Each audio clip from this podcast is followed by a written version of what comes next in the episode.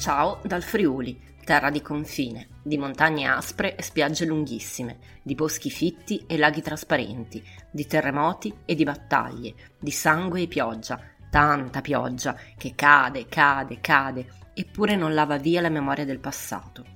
Siamo nell'angolino d'Italia, ben più a est di Venezia, che è quanto più a est si spingono la maggior parte dei turisti. Un po' più in là, già quasi all'estero, sull'uscio della Slovenia e dei Balcani. Qui si mangiano il frico e le sbroade, cose dai nomi strani che, beh, se non le avete mai assaggiate fatelo e poi ne riparliamo. Si beve il vino, quello buono, e si parla un dialetto che se non ci sei cresciuto col cavolo che lo capisci. Ciao, da queste parti si dice mandi. E allora mandi, mandi a tutti. Ecco la mia cartolina dai luoghi della mia infanzia.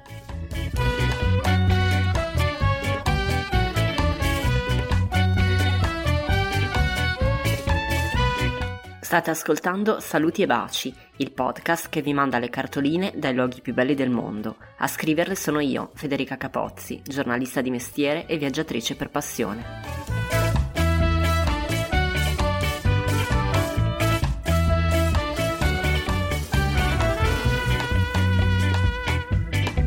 Eh sì, oggi gioco in casa.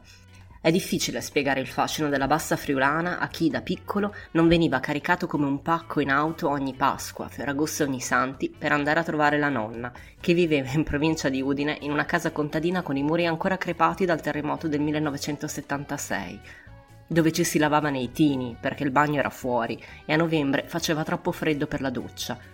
L'unica stanza riscaldata era la cucina, con la stufa che sputava le fiamme dell'inferno e a letto ci si andava con le bull dell'acqua calda perché il riscaldamento al piano di sopra non c'era. Ricordo quei viaggi infiniti, le file di pioppi che correvano ipnotiche lungo la statale, i paesaggi tutti piatti, tutti uguali, perché mica per niente la chiamano la bassa, insomma, non c'è cosa che catturi veramente l'attenzione, a cui l'occhio di passaggio possa appigliarsi. E capisco benissimo chi si guarda attorno e sbadiglia mentre percorre le strade monotone di quando io ero bambina.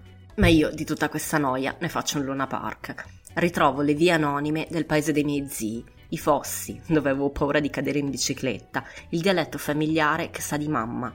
A Lignano, sulla spiaggia vuota, perché è appena piovuto, illustro a Giorgio, il mio compagno di viaggio e di vita, che le sue vacanze le passava al lago, che per me il mare è questo, acqua calma e innocua che quasi non fa rumore, e un ritornello di ombrelloni ordinati in batteria come i trucchi di Sefora, Bello l'oceano, belle le Seychelles, belle e drammatiche le scogliere a picco, ma la broda adriatica non si comanda. E poi c'è tutto il resto, rimasto intatto, come imbalsamato, un enorme Truman Show della mia memoria.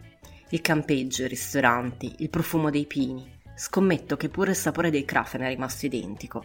Dei Krafen sì, perché sono bomboloni, ma qui nessuno li chiama così. E poi c'è Trieste, Trieste che da Lignano dista un'ora soltanto, ma con Lignano e con la bassa friulana non c'entra niente, anzi con il Friuli tutto intero. Date del friulano antressino e vi guarderà male, malissimo, con tutta la durezza della gente di frontiera. La cartolina che non ho ancora spedito, finisco di scriverla da qui, in questa città che ti conquista in un minuto.